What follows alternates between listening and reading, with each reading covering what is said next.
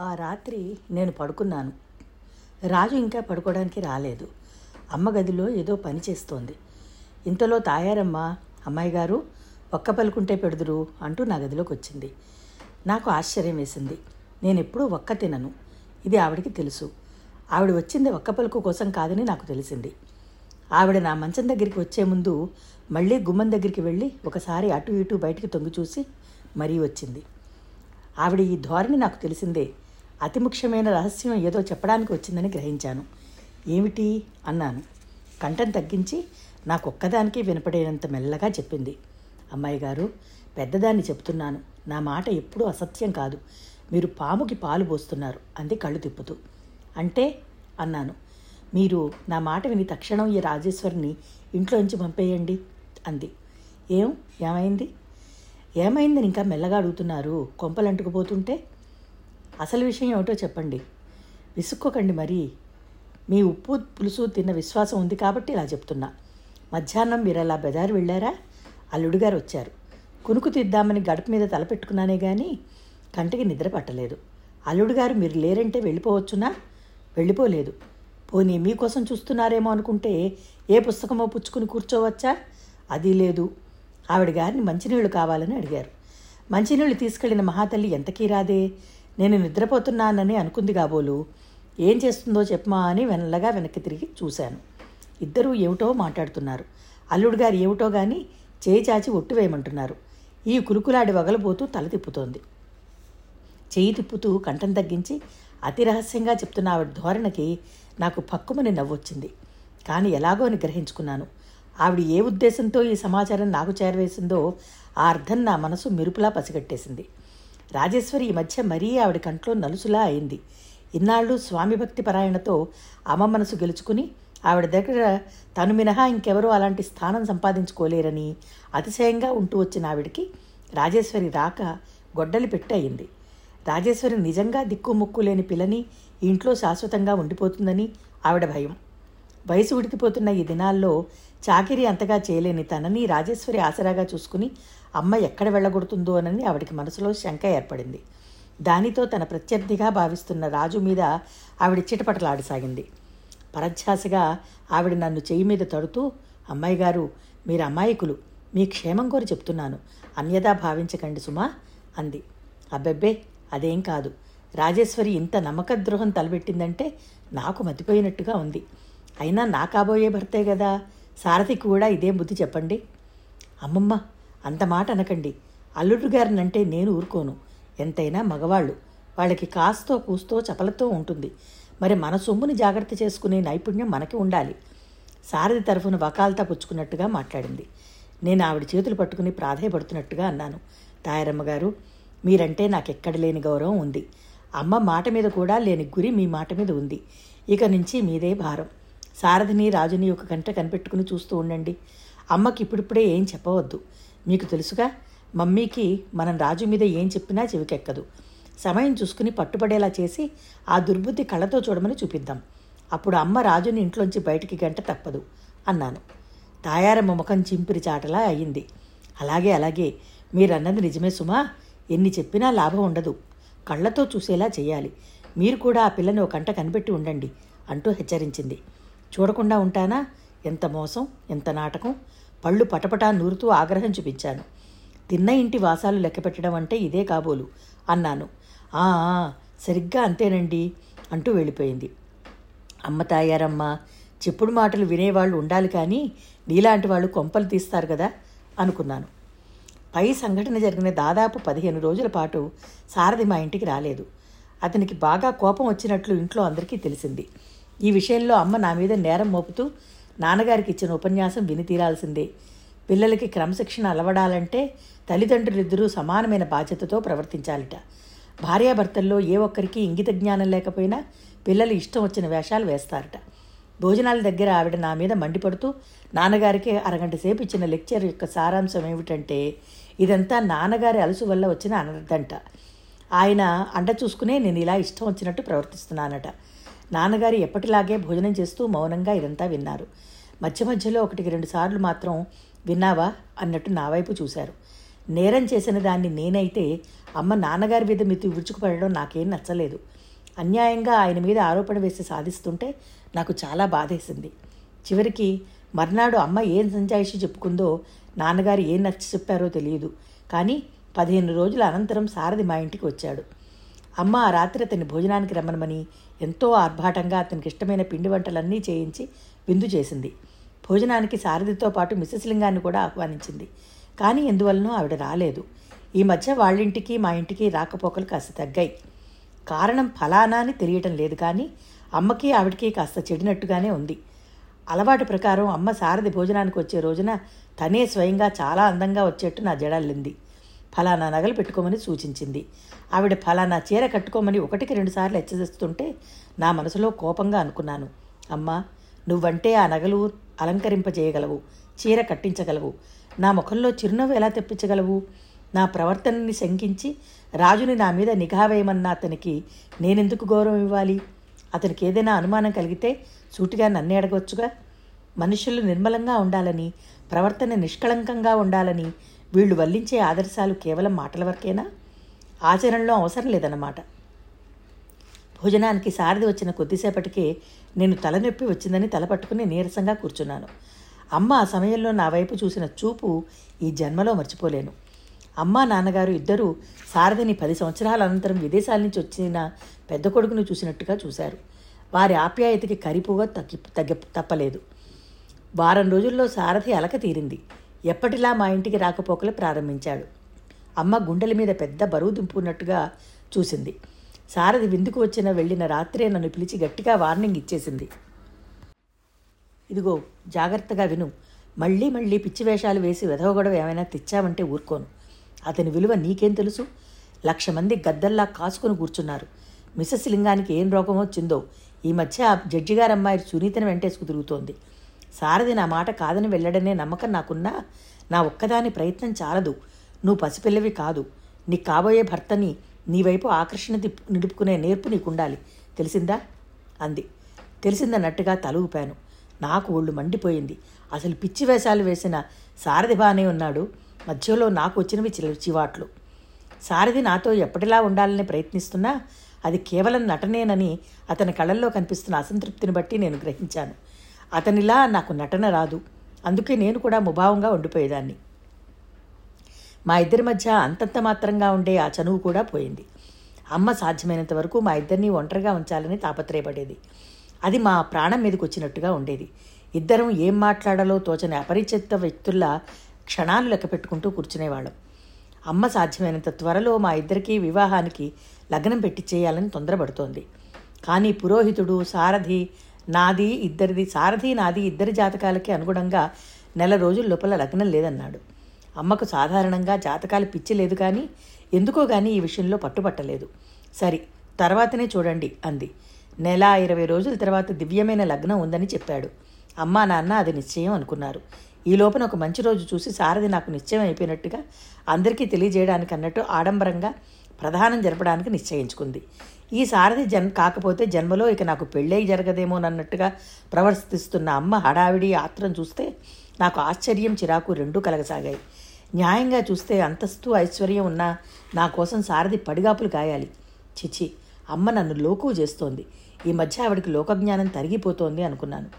ఆ రోజు మధ్యాహ్నం చాలా రోజుల తర్వాత అమ్మ క్లబ్కి వెళ్ళింది. ఈ మధ్య క్లబ్ గురించిన వ్యాపకాలు ఆవిడ చాలా తగ్గించుకుంది. నా పెళ్ళిని గురించిన హడావిడిలో తనకి తీరదని నలుగురికి స్పష్టంగా చెప్పేసింది. ఇంతవరకు ఈ సిటీలో ఎవ్వరూ చేయనంత ఘనంగా అదొక అపురూపమైన సుందర దృశ్యంగా అందరి మనసుల్లో శాశ్వతంగా నిలిచిపోవాలని ఆవిడ కలలు గంటోంది.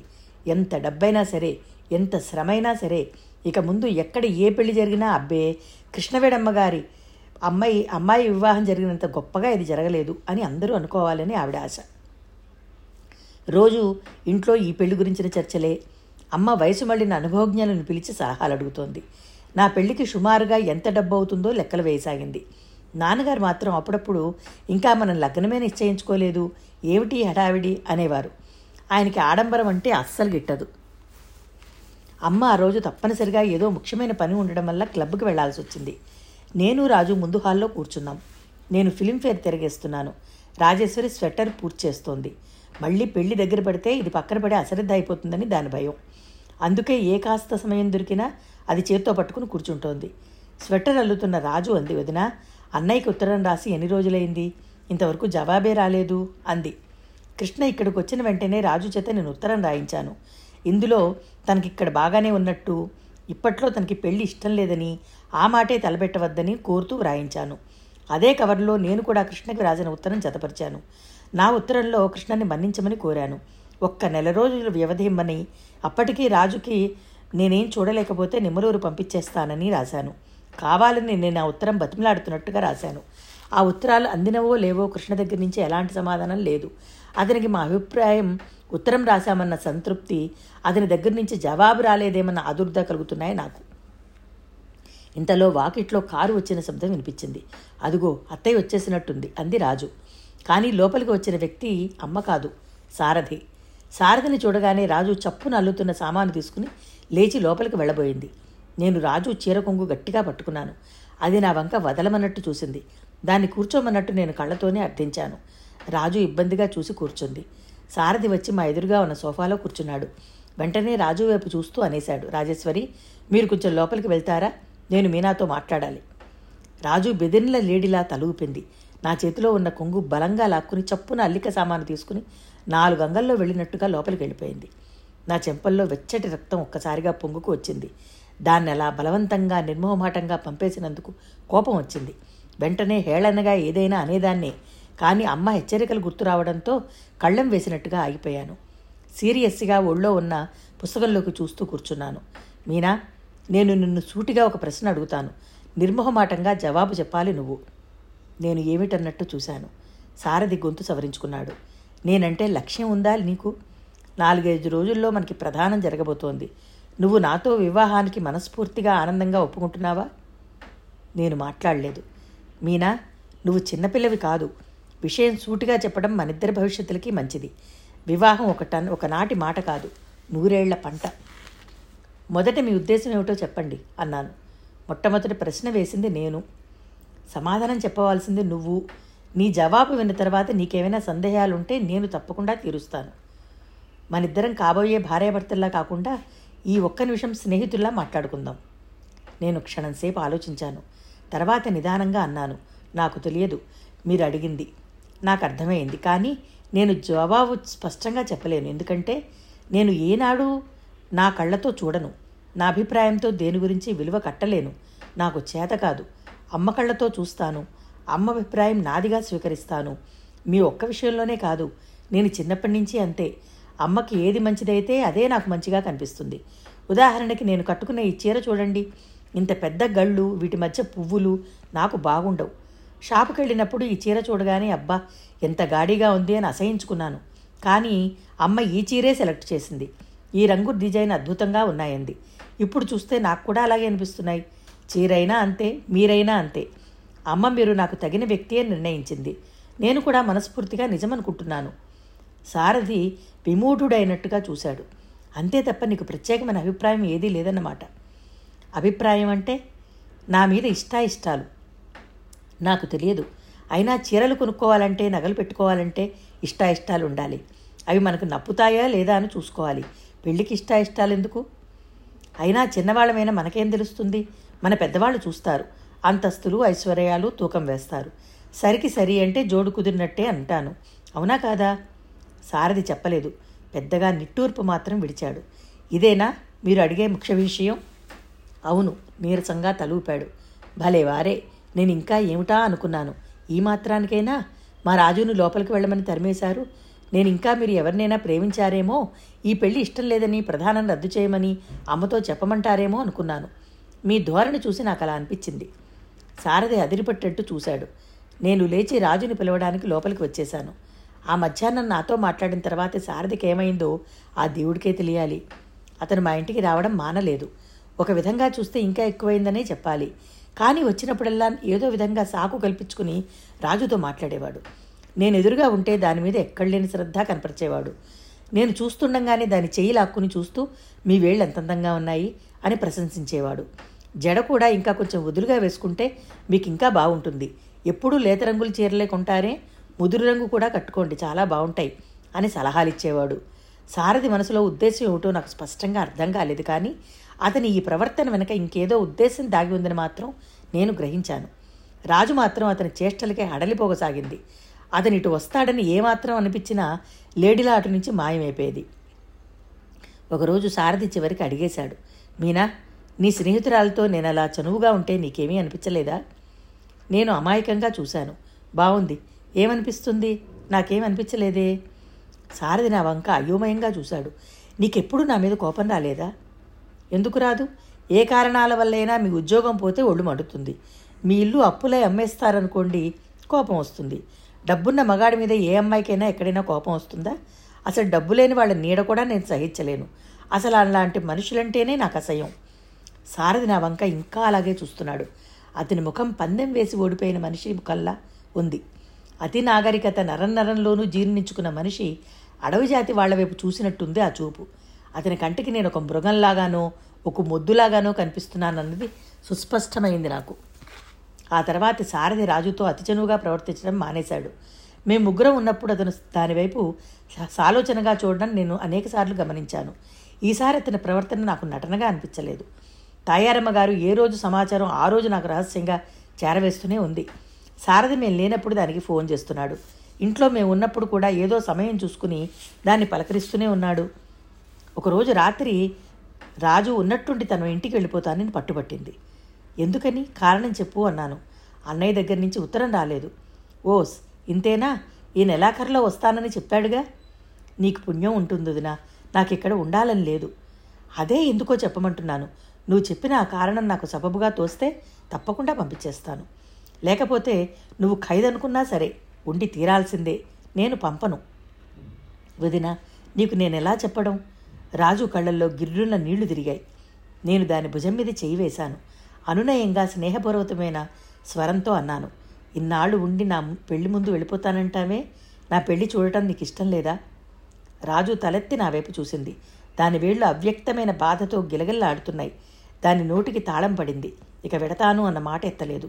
కానీ మూగ వేదన లాంటిది అది బలవంతంగా భరిస్తున్నట్టుగా కనిపించసాగింది. సారథి దాని దగ్గర చనువు తీసుకుంటున్నాడని అది భరించను లేక ఇటు నాతో చెప్పను లేక నలిగిపోతోందని గ్రహించాను. కానీ దానికోసం నేను ఎంత బాధపడటానికి తిట్లు తినడానికి కూడా సిద్ధంగా ఉన్నాను. నా కోసం అది కూడా బాధపడని ఒకరి కోసం ఒకరు ఈ బాధపడడంలో మా స్నేహం ఇంకా పునీతమవుతుంది. ఆ రోజు సాయంత్రం నేను అప్పుడే స్నానం చేసి బట్టలు వేసుకుంటున్నాను. తాయారమ్మ గదిలోకి తొంగి చూసి మీ నాన్నగారు పిలుస్తున్నారు రండి అంది. నా చెవుల్ని నేనే నమ్మలేకపోయాను. ఈ మధ్య నాన్నగారు నాతో ఒంటరిగా మాట్లాడి ఎన్ని రోజులైందో ఎక్కడున్నారు? అని అడిగాను. ఆఫీస్ రూమ్లో అని తాయారమ్మ వెళ్ళిపోయింది. నేను గబగబా ఆఫీస్ రూమ్ వైపు వచ్చాను. నాన్నగారు నాతో సరిగ్గా మాట్లాడటం లేదని అలుక వహించిన నేను నాకెంతో ఇష్టమైన ఈ గదిలో అడుగుపెట్టడమే మానేశాను. అమ్మ స్నానం చేస్తూ బాత్రూంలో ఉంది. నాన్నగారు ఏదో ముఖ్యమైన పనుంటే తప్ప పిలవరు. అదేమిటి? నా గుండెలు భయంతో ఆదుర్దాతో వేగంగా కొట్టుకోసాగాయి.